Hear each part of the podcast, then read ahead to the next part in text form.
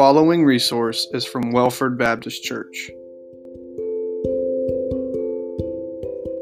Go ahead and grab your Bibles and go to the New Testament book of 2 Peter, chapter 1, for our message Confidence in Uncertainty.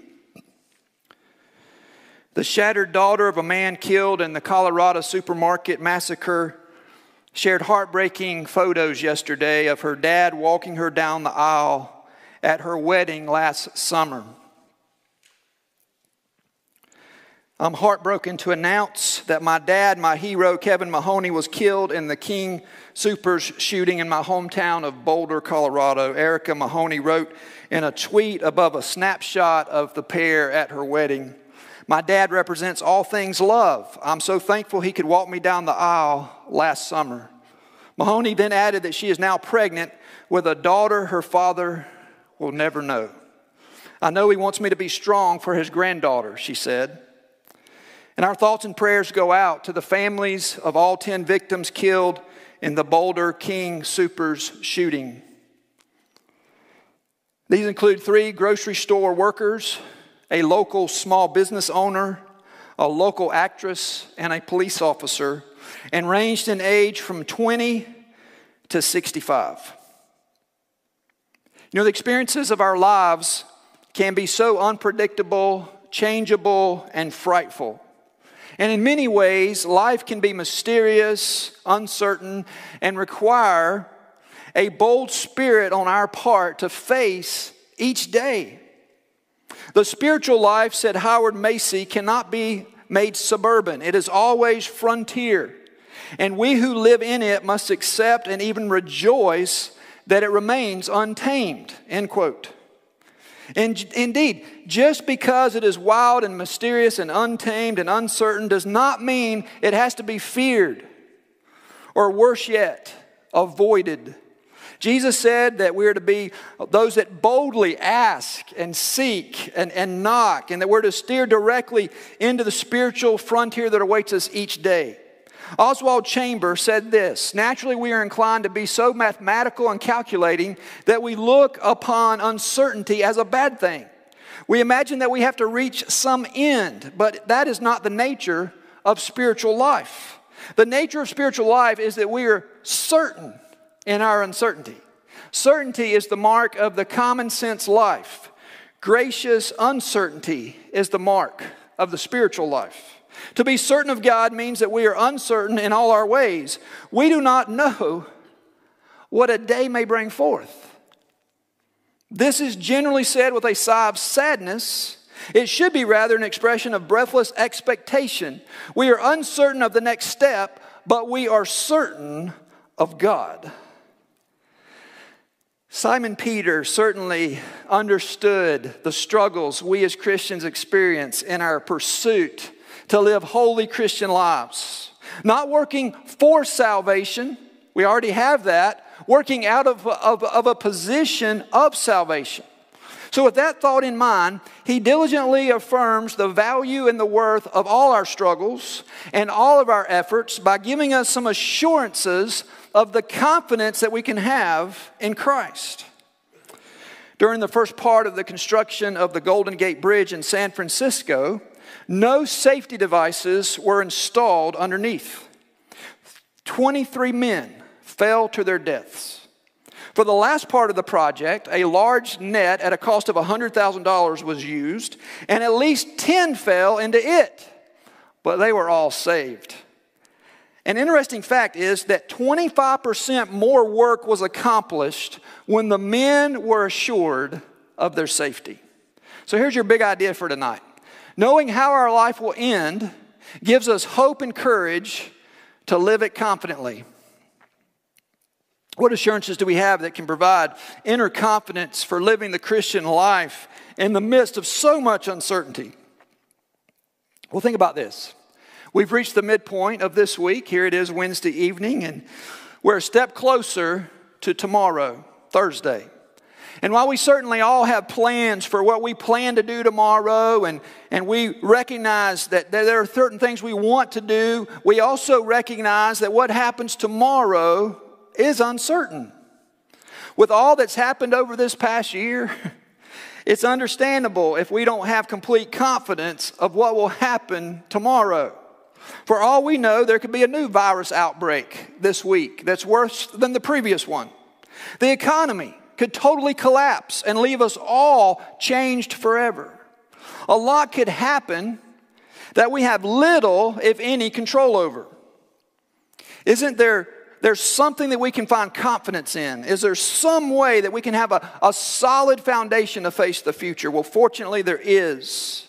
There's something that makes all the difference in the world when it comes to facing an uncertain future, and the Bible tells us it is the prophetic word of God. Listen to God's promise. Read along in your Bibles. We're going to read verses 16 through 21 of 2 Peter 1. I hope you have your Bibles open in front of you. For we did not follow cleverly devised myths when we made known to you the power and coming of our Lord Jesus Christ, but we were eyewitnesses of his majesty. For when he received honor and glory from God the Father, and the voice was borne to him by the majestic glory, This is my beloved Son, with whom I am well pleased. We ourselves heard this very voice borne from heaven, for we were with him on the holy mountain. And we have the prophetic word more fully confirmed, to which you will do well to pay attention as to a lamp shining in a dark place, until the day dawns and the morning star rises in your hearts.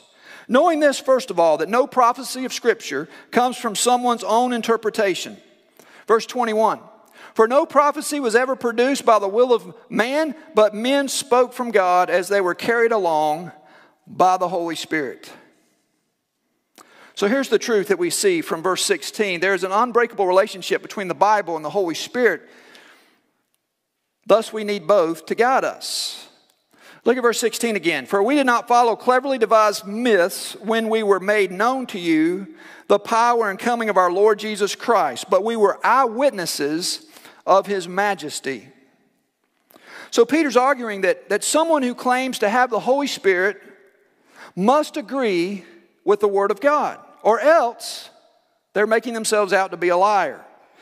And this is really, really important. Peter's also saying that in his own preaching, his own declaration of who Jesus was, it had to be matched up with what Scripture said. And that's why it's so important for whoever you're listening to, whether it's reading Peter or reading me or, or, or, hearing me or hearing some other speaker, that you make sure it matches up with what God says. And let's not get too far ahead of ourselves, but the basic argument is people who talk about God need to agree with what God says in His, in his Word. If they're not in agreement, then something is certainly not wrong with God's Word, but it's wrong with the teaching and the person. So let's see if we can follow Peter's argument. The great truth of salvation is that salvation by Christ is not a myth, it is the work of God's power and the coming of the Lord Jesus Christ. In fact, notice how he highlights in verse 1 this word myth. He says, cleverly devised myth. the gospel of salvation, uh, according to scriptures, is not a fable. It's not a fictional story. It's not some creation in the idea of man. It's not an invention of man's imagination. It has not been thought up in order to give man peace and security and love and morality and goodness and justice and life. All those things are certainly offered to us if we freely receive them, but not from any man's ideas or his thoughts or his opinions.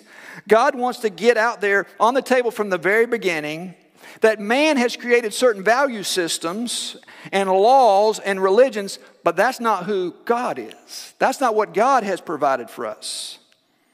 And in man's idea, he has his own religion, his own value systems, his, his own idea of what good behavior is, his own science and technology, his own education and social services. But there's one terrible flaw with all of those things none of those things are permanent, none of those things last forever. People cry out for an abundance of, of truth and an abundance of security and, and life. But when we die, and we leave this world and go into the next, if we depend upon anything that's man made, we're going to be lost forever. Why? Because no person can find life beyond the grave on their own. This means something. If we're going to, to meet our needs in life, if we're going to live abundantly now and in the next world, then God has to show us how to do that. God has to reveal himself in his word. He has to step down out of another dimension and he has to come to where we are and he has to reveal himself. And that's what God has, has done. He was so interested in us, he didn't stay in heaven. He sent Jesus down from heaven to live among us and to die for us. He's revealed himself and how we can reach God through his son, Jesus Christ. And there's no other way. Jesus said it. Nobody comes to the Father except through me. So the gospel of salvation is not a fable, it's not a myth, it's not a, a, cunning device of man's imagination that, that's deceiving people. It's the truth that God loves us and has revealed himself to us. Notice next, experiences eventually fade, but God's word endures forever. Look at uh, verse 17 again, down through the first part of verse 19. Peter writes, For when he received honor and glory from God the Father, and the voice was borne to him by the majestic glory, This is my beloved Son, with whom I'm well pleased, we ourselves heard this very voice born from heaven, for we were with him on the holy mountain. And we had the prophetic word more fully confirmed now, the event to which Peter is referring to here is the transfiguration, where Jesus' deity shone through his humanity. Wouldn't it be an amazing thing to hear a voice from heaven and to see the radiant Son of God glowing as he talks to Elijah and Moses? Don't you wish you could have been there? That'd have been great.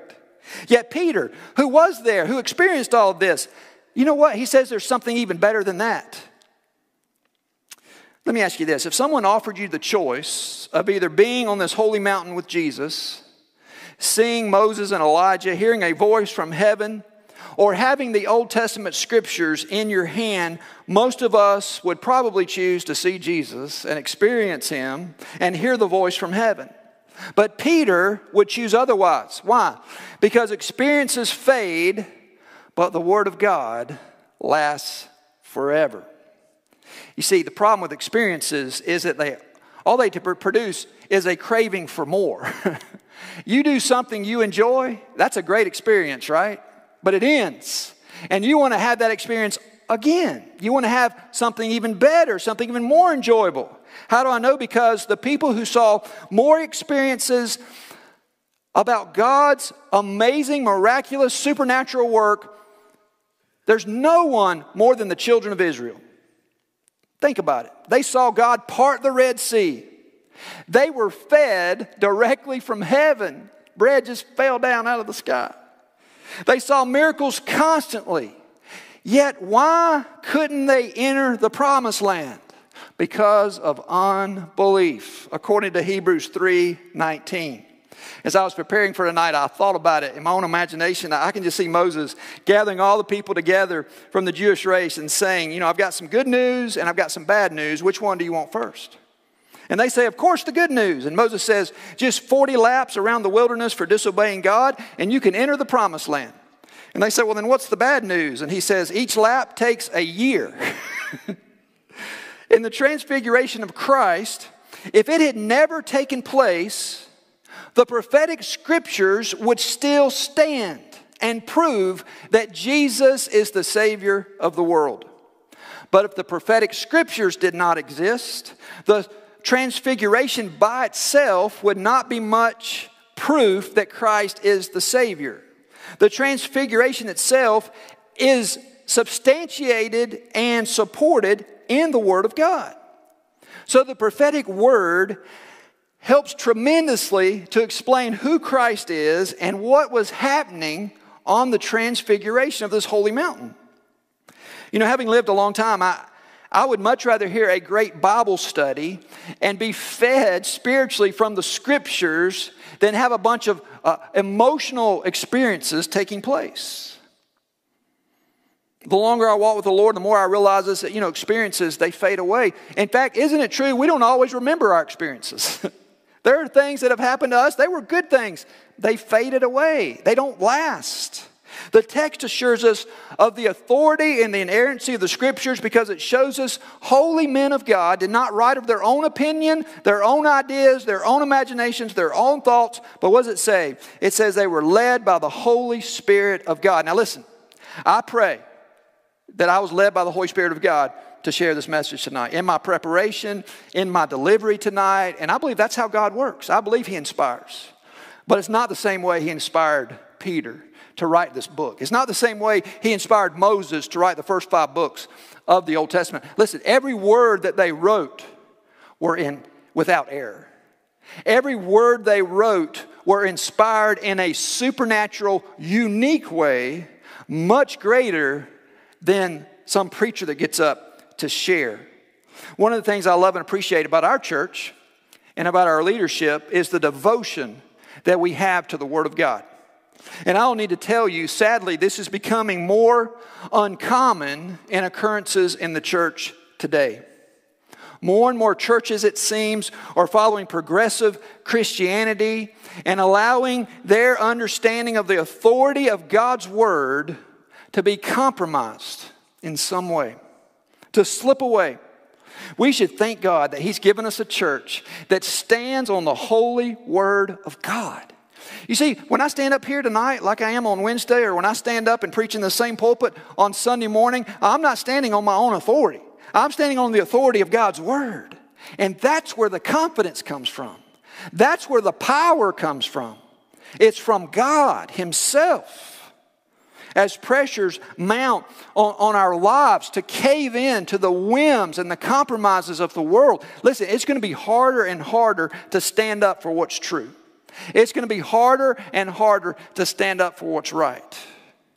We've talked about some you know, legislation going through Congress, and we've talked about some, some ways they're trying to you know, make it where it, it's going to be more difficult to, to share truths about what the Bible says, and it won't happen overnight. If this legislation passes, then what will happen is it'll be a gradual deterioration of the government and how they view churches, and eventually they could come in and say, you know, you can't say that. That's discriminatory. That's uh, hurtful. And yet, if it's what God's Word says, we're going to have to make a choice. Are we going to say what God's Word says, even at the risk of being shut down or imprisoned, or are we going to go along to get along?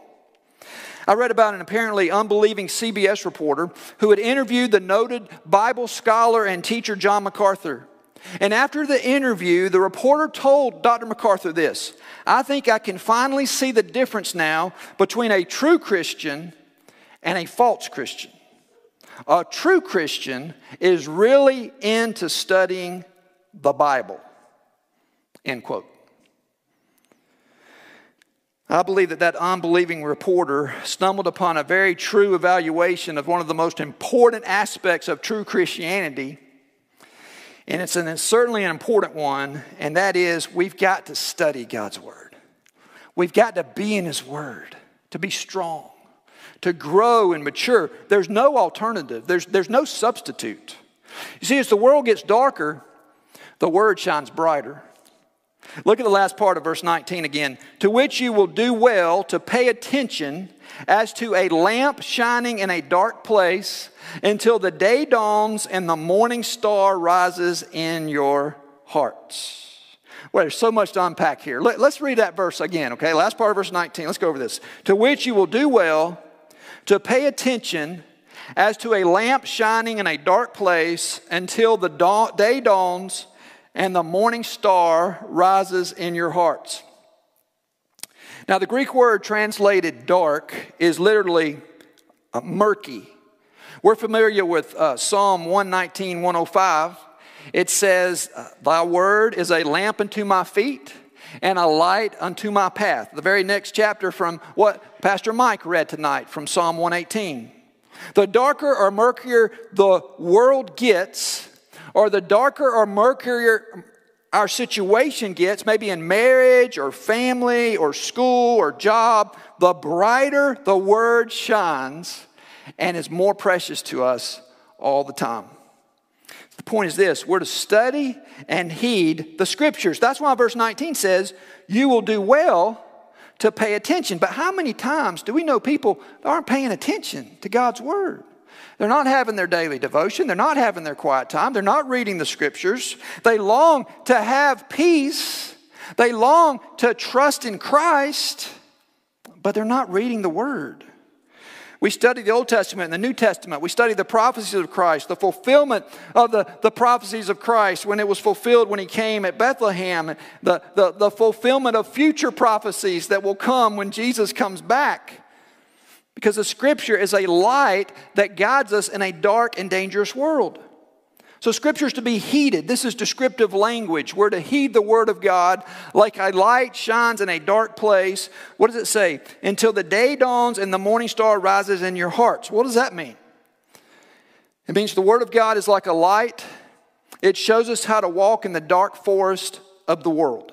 It reveals the narrow path we're to follow. And listen, if you're walking in the darkness and you have the light, you can see the stones that will make you stumble along the way. You will see the dangerous pits that you could fall into, and you'll see, listen, this is kind of scary. You'll see the poisonous creatures as they slither out of the brush. But without the light, you're at the mercy of all of those things that can harm you. The Word of God will show us how to walk until the day is dawn. What day? The, the day of Jesus' return. And that day, the morning star, Christ Himself will arise in our hearts and perfect us. That's something we have to look forward to. That's encouragement for us. It'll be fulfilled one day. Listen, we talk about being saved. I'm saved tonight. I got saved when I was nine years old, and I trusted in Jesus Christ for the forgiveness of my sins. And God transformed my heart. He gave me a new heart gave me the confidence that I could go to heaven when I die. He gave me abundant life through Jesus. But then we think about that day when our, our salvation will be complete, when our salvation will be made perfected, as Peter talks about, fulfilled. And we'll be transformed into the image of Christ, and we will see him as he is. 1 John 3 2. We need hope. And those people in Boulder, Colorado, they need hope tonight in the midst of the darkness. Those families of that gunman down in Atlanta that went in and, and shot up those massage parlors, they need hope tonight. They need comfort. There's a website called despair.com. You can imagine what kind of website it is just by the title. It promotes itself with the slogan, We offer the cure for hope. Despair.com has posters you can purchase, one which reads this Despair. It always gets darkest just before it fades to pitch black. You know, that's, that's really the, the outlet mo- most people have in our world today. If they don't have the hope of Christ, if they don't have the light of the world, they just think it's going to get darker. Too many people live without hope, going from one dark event, one dark experience to another. I wonder if that's how the Jews felt in the time just before Jesus was born. They had been a privileged people, one of the only groups allowed to self rule within the Roman Empire. Julius Caesar had granted these rights because Judaism itself was older than Rome itself. But then came Octavius, who instituted a census which was to occur every 14 years, and it did for the next two centuries. So, what's the big idea about a census? Well, ancient empires took censuses in order to tax the people. Does that sound familiar? this simple event was a signal to the Jewish people that their favored status was in the process of being revoked and that they, like everyone else, was nothing more than a conquered, subjected people.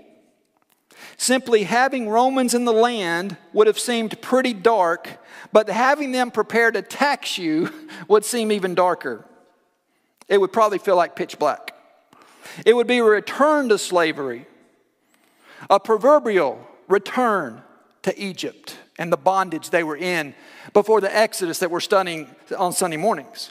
But in this dark situation, as Luke proceeds in his nativity narrative, the angels appear and they announce good news. A Savior, a Messiah, the Lord has been born, and his coming has brought favor to be restored to God's people.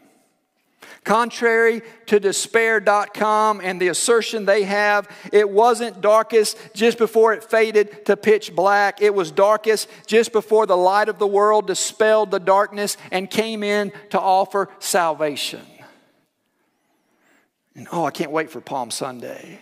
We celebrate, Jesus saves. Jesus saves. When Jesus spoke to the people, he said this in John 8 12 I am the light of the world. Whoever follows me will never walk in darkness, but will have the light of life. In verses 20 and 21, regarding the future, God always shows us the big picture, but not always every little detail. Look at 20 and 21. Knowing this, first of all, that no prophecy of Scripture comes from someone's own interpretation. For no prophecy was ever produced by the will of man, but men spoke from God as they were carried along by the Holy Spirit. What does this mean? Verse 21 tells us someone cannot interpret Scripture however they want. Scripture is to be interpreted by other Scripture, and by the Holy Spirit who indwells us as believers, and we, we possess the truth. Make sure you understand no prophecy is a private interpretation, Peter warns, because there's no such thing as private interpretation of Scripture.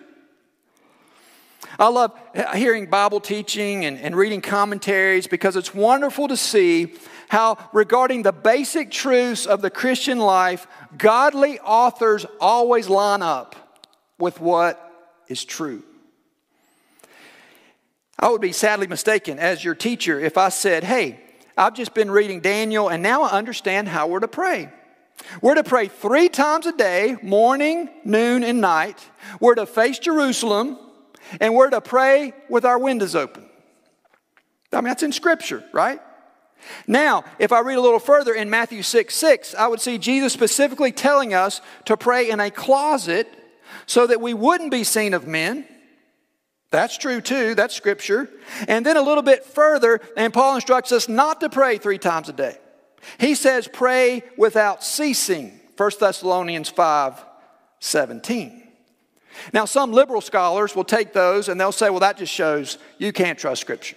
Look at the contradictions. Look at how one says this, the other says that. They possibly both cannot be true. That is illogical.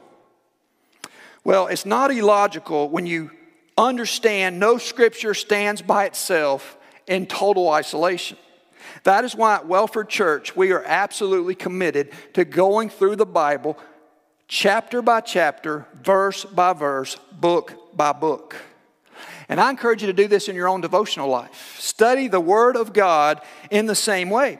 Because not only is interpretation never given to individuals exclusively, but scriptures are totally linked together in context.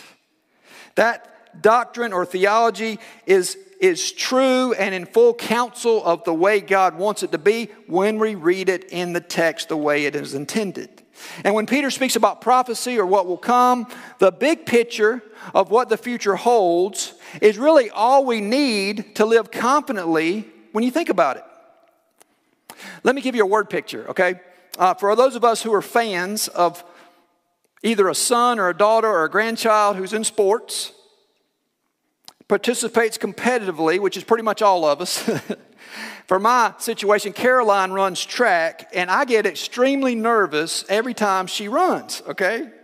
Um, because you know I want her to do well, and I, I, don't want her to you know get hurt. And I remember Adrian when she ran track, she ran hurdles, and you talk about getting nervous about that. You know, I mean, I was afraid she was going to trip over those or fall or break her neck. Well, why do we get so nervous? Because we want our children or our grandchildren to do well and finish strong and we can't see into the future.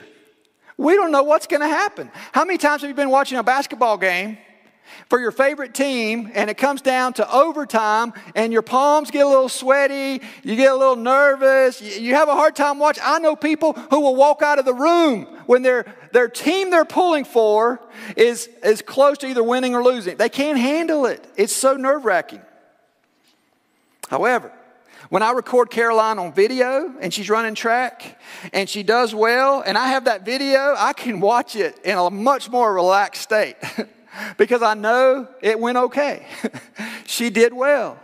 That happened just last week. Last Friday night, she ran at Byrnes in a track uh, meet, and, and she did well. Out of 12, she came in fifth, and I had it on video. So when I rewatched it, I was like, hey, I know what she's going to do. You know? and that was so good. Would you prefer ahead of time to know the big picture, whether someone will win or lose? Absolutely. If you could know the big picture of life ahead of time, wouldn't you be more comfortable as life unfolds? My point is, when I'm uncertain about my future, I can enjoy knowing that God has told me at least enough to see the big picture. Sure, I'd like to know some details about some situations I'm concerned about, I worry over. The Bible says not to worry, but I'd like to know what's going to happen, how's this going to turn out. But if we knew that no matter what happened, our loved ones and ourselves would be okay, wouldn't that be enough? And neither does the Bible tell us every detail about our future. It spares us most of them, and yet it gives us an overall picture. Intelligent design expert Hugh Ross points out the confidence that we can have in the Holy Scriptures. Look at what he says. Approximately 2,500 prophecies appear in the pages of the Bible, about 2,000 of which have already been fulfilled to the letter, no errors. The remaining 500 or so reach into the future and may be seen unfolding as the days go by. Since the probability for any single one of these prophecies being fulfilled by chance averages less than 1 in 10, and since the prophecies are for the most part independent of one another, watch this. The odds for all these prophecies having been fulfilled by chance without error is less than 1 in 10 to the 2000th power. That's 10 with 2,000 zeros after it. In other words, we can rest assured that whatever God has said would happen, has happened, and whatever God says will happen, will eventually come to pass. And while we're not given every detail about the future in Scripture, we're given enough information for us to believe and have comfort and confidence that we can trust the Bible with all certainty. Even Jesus, the Bible says, did not know the precise day or hour that he would return. Matthew 24, 36. No one knows about that day or hour, not even the angels in heaven, nor the Son, but only the Father. What does that mean? It means while Jesus walked on earth as we do now, he waived some of his divine rights. We should be encouraged because we're not given every detail about the future. Jesus didn't know it either. But as we're given the big picture, we can have confidence that it's going to come to pass the way God says. Paul said in 2 Thessalonians 2 3, Don't let anyone deceive you in any way, for that day will not come until the rebellion occurs and the man of lawlessness is revealed and the man is doomed to destruction.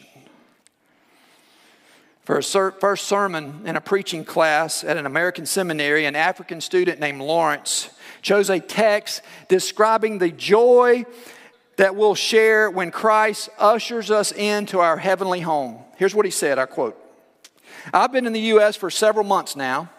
I've seen the great wealth that is here, the fine homes and cars and clothes. I've listened to many sermons in churches here too, but I've yet to hear one sermon on heaven. Because everyone has so much in this country, no one preaches about heaven. People here don't seem to need it. In my country, most people have very little. So we preach on heaven all the time. We know how much we need it. Think about it. He's right. We Americans can be so full of ourselves, we don't think we need God. We can be so insulated from pain and suffering, we don't think we need heaven. But that doesn't mean that we have it right. God tells us that heaven is waiting for us repeatedly in the scriptures. He even says part of a natural instinct in all of us is to long for the day when everything will be made right. Aren't you looking forward to that day? No more sickness, no more pain, no more suffering, no more uh, problems, no more complexities that we can't figure out. Jesus doesn't tell us everything about our futures, but he says he will hold us into the future. And what's fascinating is that we're quite capable of, of following what Jesus says. Our minds are an amazing organ. Our brains can actually process a group of words even when they're not spelled correctly. So I want you to look at these words and see if you can read along with me, okay? The human mind is a wonderfully complex organ. You see? It doesn't matter in what order the letters in a word appear, the only important thing is that the first and last letter are in the right place. The rest can be a total mess and you can still read it without a problem. This is because the human mind does not read every letter by itself, but the word as a whole. Amazing, isn't it? You see, like the world around us, like life itself, it doesn't always make sense. It's not always in the right order. But when we take a step back and we remember that God is the Alpha and the Omega, the beginning and the end, the first and the last, we can rest assured that one day it's all going to be made perfectly clear. All we have to do is trust Him in the process. I don't know what your future holds any more than I know what my future holds, but I know how our future will end if we trust in Jesus Christ. And that should give us hope to confidently live for Him.